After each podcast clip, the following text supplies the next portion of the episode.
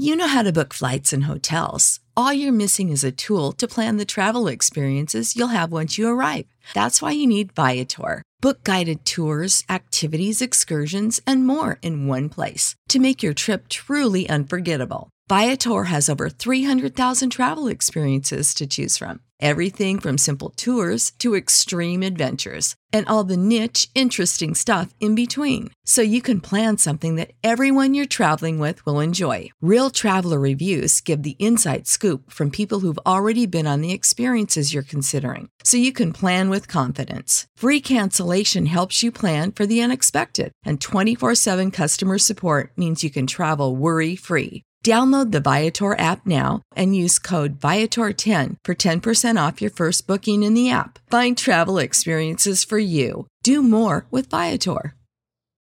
For the ones who work hard to ensure their crew can always go the extra mile, and the ones who get in early so everyone can go home on time, there's Grainger, offering professional grade supplies backed by product experts so you can quickly and easily find what you need. Plus, you can count on access to a committed team ready to go the extra mile for you. Call, clickgrainger.com, or just stop by. Grainger, for the ones who get it done.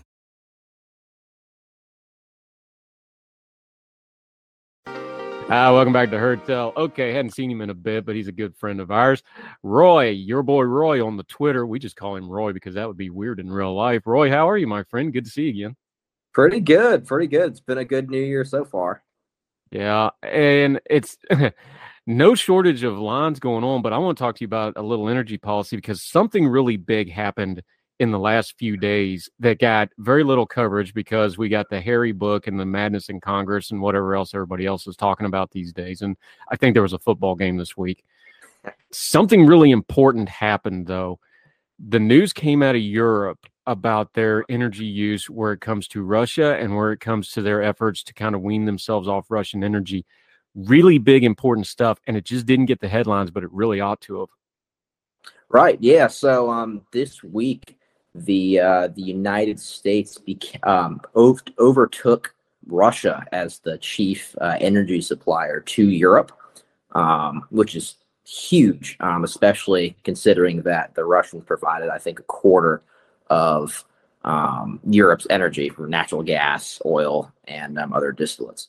Yeah, and the important change here is the movement of LNG, liquefied natural gas. This has been the game changer. Now, this is an expensive way to move it, but it's also a very fast and efficient way to move it. Once you have that expensive infrastructure in place, that's really been the game changer here because they were their goals themselves were like 10, 15% this year. It looks like they're going to hit 25% this year on some estimates. That's game changing when it comes to the geopolitical, but also the economic.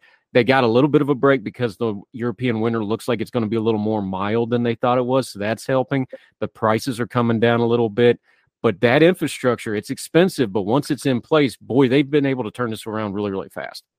No, you're right. The uh, and the Norwegians have really stepped up in um, supplying their own supplies of uh, natural gas, uh, oil, and other distillates through three main pipelines that go towards Germany. Um, and the LNG plants, uh, they're extremely expensive, extremely um, costly to maintain. But once you actually establish them, um, these ships that um, leave the Gulf of Mexico, Texas, Louisiana um, can deliver massive amounts of energy to Europe. And the Germans sure need it because uh, they've shut down all their nuclear plants and they're trying to fire up old coal fired plants to uh, stay warm. But thank God the winter isn't too bad over in Europe.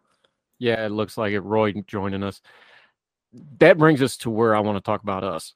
We have some really good LNG facilities Elba Island and Savannah, Freeport down in Texas, Louisiana. We should have at least a half dozen more than what we have if we would have had a little vision back about 10, 15 years ago, right? right. This is an argument for infrastructure and energy, not just chasing gas prices. I know you wrote about crude oil prices. We'll talk about that in a second. That's the stuff that gets the headlines. Right. Things like oil refineries, things like LNG plants, the cutting edge of this kind of technology that we've known about for a while, but we really haven't been building the way we should. Imagine what we could have been doing with Europe if we had a little bit of vision and had more East Coast or Gulf Coast LNG plants. When this came up, we really could have been doing some business here. Right. No, the the last uh, the newest refinery in the United States was built in 1976. Um, obviously, I was not alive in 1976, but um, the sort of refinery crunch, the refinery capacity crunch, has really hit home in the last two years. Um, the United States has lost about 1.1 million barrels per day capacity in a little less than two years, uh, mostly due to the pandemic, but also due to the sort of um, government interference in the oil and gas sector. And a lot of these refineries are just are just ordinary businesses. They need to you know, balance their books, look at the future, and see where they can make some money. Uh, but unfortunately, there's a um, a really uh, the East Coast largest refinery in Philadelphia uh, shut down due to a um, an accident that happened. Um, and the company just looked at their books and said it would be prohibitively more expensive to um, repair the plant and continue production than just to shut it down. Yeah, Roy Matthews joining us. This brings us to what you were writing about about crude oil prices. Just let's keep this on kind of a basic level. Explain it to me so even I can understand it though. Crude oil prices affects way more than just gasoline. And those are two different things and people sometimes mix them up. This involves a lot of things. You wrote about it. Heating oil. Car- look, we had kerosene heaters when I was younger because uh, yep. we still had a split. We had a split use stove because they were still from back in the day. We didn't burn coal anymore, but it still had the coal burner on it, so we used kerosene heaters instead. A lot of a lot of folks, especially in the Northeast, still use kerosene, jet fuel, um, other byproducts. Crude oil affects a whole lot more stuff. So when we're not refining as much as we could, and we haven't kept up with refineries as much as we could, this puts us susceptible to these giant swings in the crude oil prices it affects a lot of things in the economy besides just that number that hits the headlines. No, you're absolutely right. And um, you know, the kerosene, um, kerosene's use as a source of heat. Um, nationally, 14% of Americans use kerosene as a heating source for their home. That's mostly concentrated in the Northeast, where obviously it's very, very cold. But you're right. Um, when you have a a barrel of crude oil and it goes into the refinery, it can be made into all these different distillates um, kerosene being a very highly refined, very pure um, distillate. And most folks that use kerosene live in older homes or live in mobile homes where the um, the heating oil tank or the or the kerosene tank is located outside of the home, so where it's exposed to the elements. So kerosene actually has a much lower freezing point than diesel or heating oil, which is why it's so economical for these folks to heat their homes with in really cold places. Yeah, Roy Matthews joining us. You talked about this when you wrote about it in National Review too. The cost of this isn't just the price of kerosene, which is huge now. I remember when kerosene was cheaper than gasoline way back in the day when we were using it. You know, you're talking six dollars a gallon for kerosene right now. The problem is that's not the only price we're paying. Places like Massachusetts, you deal with it. Maine, which you're very familiar with, places where it gets really cold in the wintertime. Now, things like the omnibus bill and things like this, we're having to put massive outlays in heating assistance. This is costing millions and millions of dollars on top of the actual cost of the fuel. We're making this more expensive than it really needs to be. And I hate to loop back to where we started, but things don't happen in a vacuum, they happen in a sequence. This is why that infrastructure is a big deal. This is why how we negotiate with other countries, how we do it. It all runs into we end up paying more not only at the pump for this stuff, but in subsidies to help people afford it. Right, and um, this it was it's sort of a, a perfect storm of of incidents that led to this. The um the you'll remember the moratorium that was placed on um, drilling permits uh, back in the summer. Now, normally most people would think that would have nothing to do with heating oil prices or kerosene prices in the winter, but during that time of the summer is when wholesalers and distributors purchase in bulk heating oil, kerosene to prepare for the winter when prices are low. When you and I aren't heating our homes in the middle of the summer, right? So because they put out that moratorium and the prices shot up, a lot of these wholesalers and retailers waited to purchase to purchase their supplies, hoping that the price would go down. And because we're coming out of this pandemic and everybody's hopping on planes now, the airline industry, which also is one of the main um, consumers of kerosene, um, some refineries use the acronym uh, SKF for Superior Kerosene Fuel. Um, jet fuel and kerosene are by and large the same fuel. So now you have a massive demand for the airline industry to fuel their planes, but you also have this um, shortage where wholesalers and retailers are now having to buy kerosene even more now that they've waited and the price still hasn't gone down. So you have these shortages.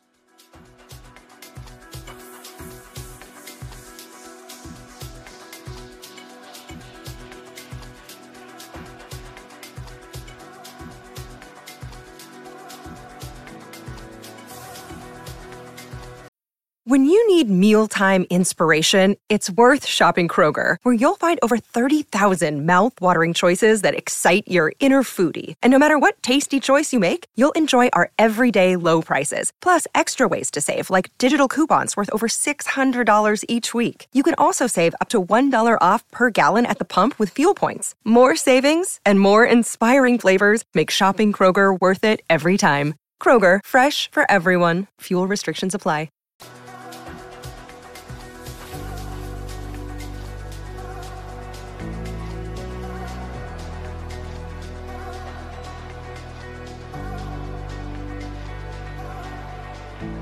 Yeah, Roy Matthews joining us.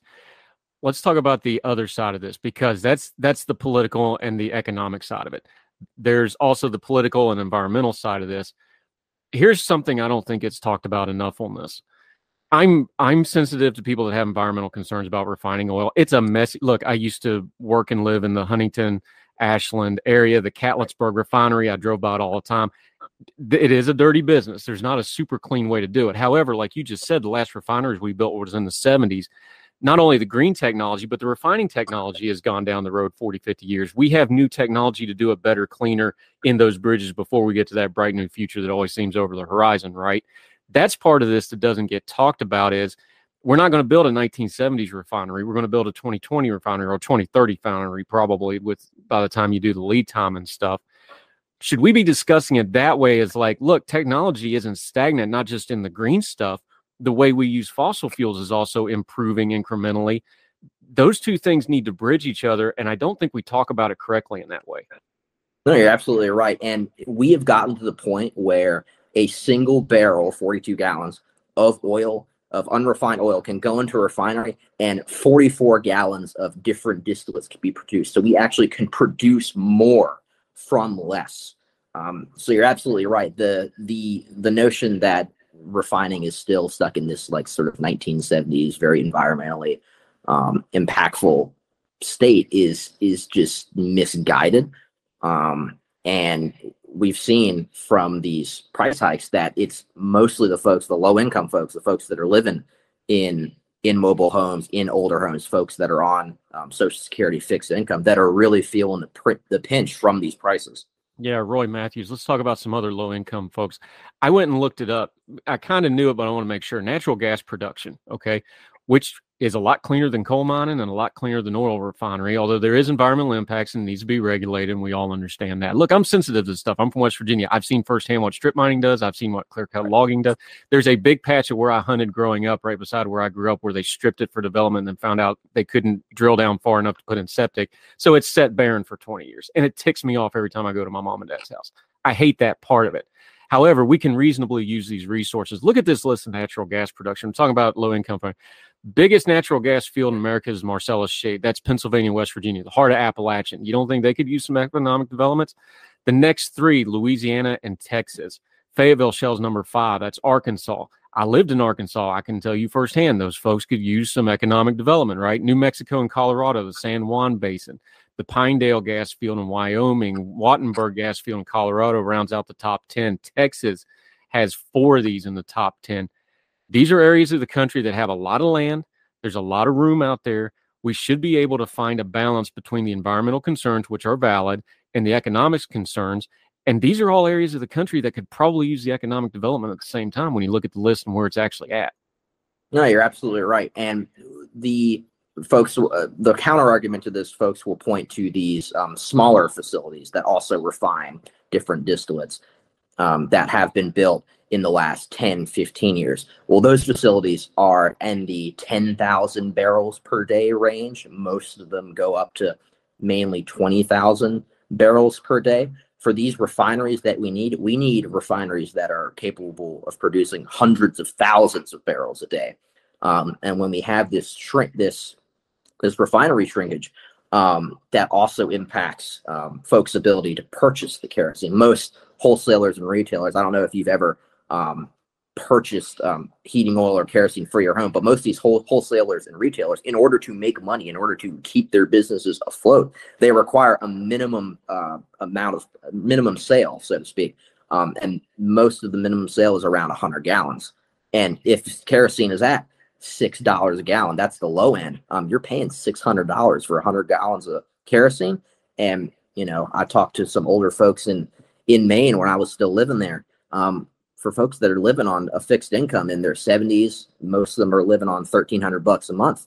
That's more than half of your monthly income and you still got to put gas in your car, go see your grandkids, get groceries, get all these all these supplies. So it it really starts to hurt the folks that um, really can't afford um, most of these wild price spikes. Yeah, Roy Matthews. The other part of that too is they're guessing on the price fluctuations. So you can make or break your half a year's budget based on whether you guess right or guess wrong on when you buy a bulk order like that. That's a lot of people's reality, especially people on a fixed income. That's an excellent point. Roy Matthews. Let's let's bring this back around because um, we all talk about energy independence in America. I understand. Yes, that's a thing, but it's also a little bit of a misnomer because it's not that we're going to shut ourselves off from the world energy independence and we're just going to be this bubble. I think sometimes people think that that's not what it is. It's that we're going to create more than what we send out and we're going to have enough to send out to be economically viable to the rest of the world, like we just saw in Europe. Do we need to change our terminology and update it just a little bit here? Because look, it's a geopolitical issue. It's a world peace and war issue with Russia now. It's like, we should be able to export gas to de- to decrease the conflict in Europe because that's a lot of how Russia gets its money. Stuff like that. The old terminology doesn't seem like it perfectly fits that anymore. Should we change how we talk about this a little bit? I, I think we should. Most people, when they hear energy independence, they think of us pulling up the drawbridge, drawbridge, so to speak, and sort of hoarding all our energy for ourselves. That's not really the case, and that's not actually one of the main benefits of energy independence. Energy independence just means we export more energy than we import. We could we sell more than we actually need, so we can fulfill our heating and energy needs here at home. But like you said, we can also sell and become a um, and become a supplier to these countries that have had to purchase energy from from the Chinese, from the Russians, um, and we all know, as we all know, the Ru- Russian oil and gas and Chinese oil and gas comes with strings attached. They are going to want something in return whereas American oil and gas companies and American companies in general are just trying to make money. And so energy independence, I think, needs to be framed more in terms of that geopolitical issue, but also as a way to sort of provide for the folks at home too. When we when most folks hear about import exports, they just think we're um, we're sort of supplying the needs of the rest of the world. If we focus more on how we can provide for folks at home while also bringing in that extra income from energy sales abroad, I think that would go over much better with folks that are really struggling right now just to heat their homes. Yeah, Roy Matthews. One last thing. Let's bring this to a practical level. I always like to bring it down to like how we talk on our social media and talk to each other. The price of a crude oil barrel doesn't really make sense to people right? Chasing the gas price on the billboard at the gas station, that's a lagging indicator that has a lot of complex things that go into it, other than, you know, like a Memorial Day or something like that. That confuses people. What's an actual number or headline or indicator people should be watching when it comes to energy, when it comes to things like natural gas and crude oil prices? Something practical they can watch because this stuff fluctuates so much. What's one thing they should pay attention to in the headlines to go, okay, that's something I need to key on and pay attention to, do you think? Uh, so I would watch the travel. I would watch focus on travel demand. I would also focus on the transportation sector because we all need these these fuels to transport our products. There's the transportation sector is going to take a lot of the diesel fuel, a lot of the gas, um, and just like I mentioned, the airline industry is going to take a lot of kerosene. Focus on the trends in the transportation sector. Also focus on um, refinery capacity. It doesn't matter if we can rip all this oil and gas out of the ground if we can't produce it, if or excuse me, if we can't refine it efficiently. Um, you know, crude oil isn't going to be put into your car; it needs to be refined. And the sort of bottleneck that we've created, where we've lost refinery capacity, but oil and gas production has shot up, has created this sort of choke point in our supply chain. Um, so I would really focus on that if you really want to know what's coming down um, the pipe, so to speak. No pun intended. Um, but yeah, you'll just like you mentioned, you know, the sort of gas prices are sort of the end result of all these different competing sectors uh, and factors. Yeah, Roy Matthews, good stuff as always, buddy. Let folks know where they can keep up with you. You got a lot of things moving and shaking right in the moment. You're kind of between things, but let folks know how they can keep up with you till we get you back on Hertel again, my friend. Right. So, um, like you said, you can uh, follow me on Twitter. That's uh, at your boy Roy, underscore Roy uh, ninety eight. Um, put most of my articles up there, and that's really the easiest place you can uh, you can find me and all my uh, all my South Carolina Gamecock football talk too. Yeah, we'll tolerate that because you're a friend. Uh, Roy Matthews, always good talking, my friend. Enjoy the new place you just moved into, and we'll talk again real soon, my friend. All right. Thank you. Appreciate it. Thank you, sir. For the ones who work hard to ensure their crew can always go the extra mile, and the ones who get in early so everyone can go home on time, there's Grainger, offering professional grade supplies backed by product experts so you can quickly and easily find what you need. Plus, you can count on access to a committed team ready to go the extra mile for you. Call, clickgrainger.com, or just stop by. Grainger, for the ones who get it done. Prescription products require completion of an online medication consultation with an independent healthcare provider through the LifeMD platform and are only available if prescribed. Subscription required. Individual results may vary. Additional restrictions apply at lifemd.com. Read all warnings before using GLP 1s. Side effects may include a risk of thyroid C cell tumors. Do not use GLP 1s if you or your family have a history of thyroid cancer. If you've struggled for years to lose weight and have given up hope, did you know you can now access GLP 1 prescription medications through LifeMD? LifeMD is now offering eligible patients online access to GLP 1s, the breakthrough prescription medication that can help you lose body fat and weight. Listen to what people are saying. You just take your shot. It doesn't feel like you're on a diet. What I wasn't expecting it to do was to shut off the food noise. This was life altering. And if I can do it, I feel like anybody can do it. And here's the best part your insurance may cover 100% of the cost of your medication. So go to trylifemd.com to have your eligibility checked right now. Get started today at trylifemd.com. That's T R Y L I F E M D.com. Religion is at the intersection of our 21st century life, even if we don't express a faith. At a time when it seems that religion isn't as prevalent as it once was, it still leaves its mark everywhere. As a pastor, I know that religion isn't something I just do on a Sunday, but it's found in every nook and cranny of my life. Sexuality, politics, social media, the economy, war, nationalism all have some kind of religious angle to them. And as a communicator, I want to find the stories that can help people understand this part of our society that is so important to so many. Hi, I'm Dennis Sanders, and I'm the host of Church and Main. Church and Main is a podcast about the journey of faith and where it intersects with modern life. I look at faith with a journalist's eye, asking the who, where, what, why, and how religion affects some of the major issues of the day. Join me as we journey together.